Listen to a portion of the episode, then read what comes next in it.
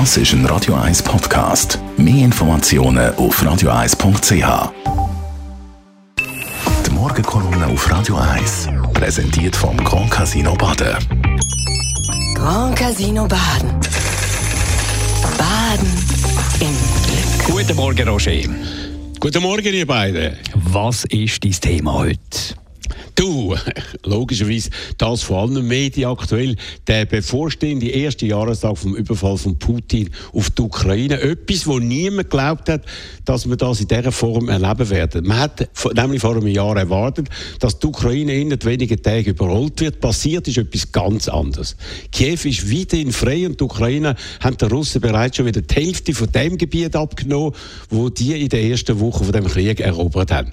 Und in Kiew ist jetzt nicht der Putin auftreten, auftreten, wie er sich das erträumt und erhofft hat, sondern ganz andere, nämlich der Joe Biden, der 80-jährige von seinen innenpolitischen Gegnern aus dem rechten Lager als Tatterkreis verlachte Joe Biden ist als erster amerikanischer Präsident seit dem Abraham Lincoln vor über 150 Jahren ohne Schutz von der eigenen Truppe in eine Kriegszone gegangen und das nicht auf eine lockere Art und Weise wie der George W. Bush 2003 im Irak, wo sich auf einen schwer bewaffneten amerikanischen Militärstützpunkt ein und sofort wieder ausfliegen lassen hat.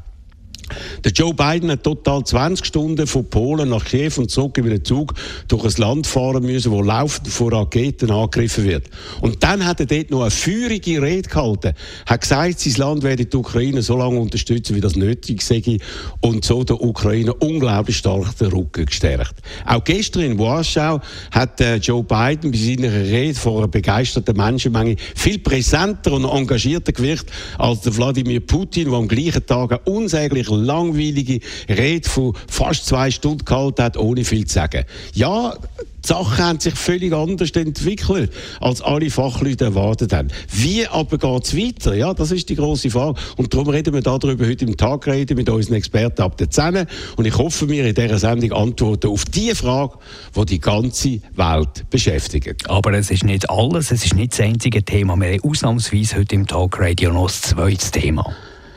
Richtig. Es geht um eine Zürcher Affäre, die internationale Schlagzeilen gemacht hat, in einem sogenannten Gastbeitrag von vier Seiten im grossen deutschen Magazin Spiegel hat Danushka Roshani, ehemalige langjährige Mitarbeiterin vom Magazin vom Tagesanzeiger, heftigste Vorwürfe gegen ihre damalige Chefin Canonica gemacht. Sie sei von ihm gemobbt und sexuell belästigt worden und hat sie mit vielen Beispielen das Ganze auch noch können belegen hat es geschonnen. Die ganze Sache ist von der renommierten Anwaltskanzlei Rudin Cantier im Auftrag von Tamedia untersucht worden. Also die Kanzlei, die schon den Fall Macklingen akribisch recherchiert hat. Das Resultat ist ein Bericht von mehreren hundert Seiten, der bis jetzt nur bruchstückhaft veröffentlicht worden ist. Ich habe jetzt Einsicht in diesen Bericht und bin auf äußerst überraschende Schlussfolgerungen gestoßen. Die präsentiere ich exklusiv nach um halb zwölf. Euch steht also ein ganz besonderer, ganz besonderer Morgen vor Markt. Und ich freue mich, dass wir all das den Hörerinnen und Hörern von Radio 1 bieten können. Talk Radio heute mit zwei Themen von 10 bis 12 hier auf Radio 1 und die Morgenkolumne von Roger Schawinski gibt es auf radio1.ch zum Nachlesen. Die Morgenkolumne auf Radio 1.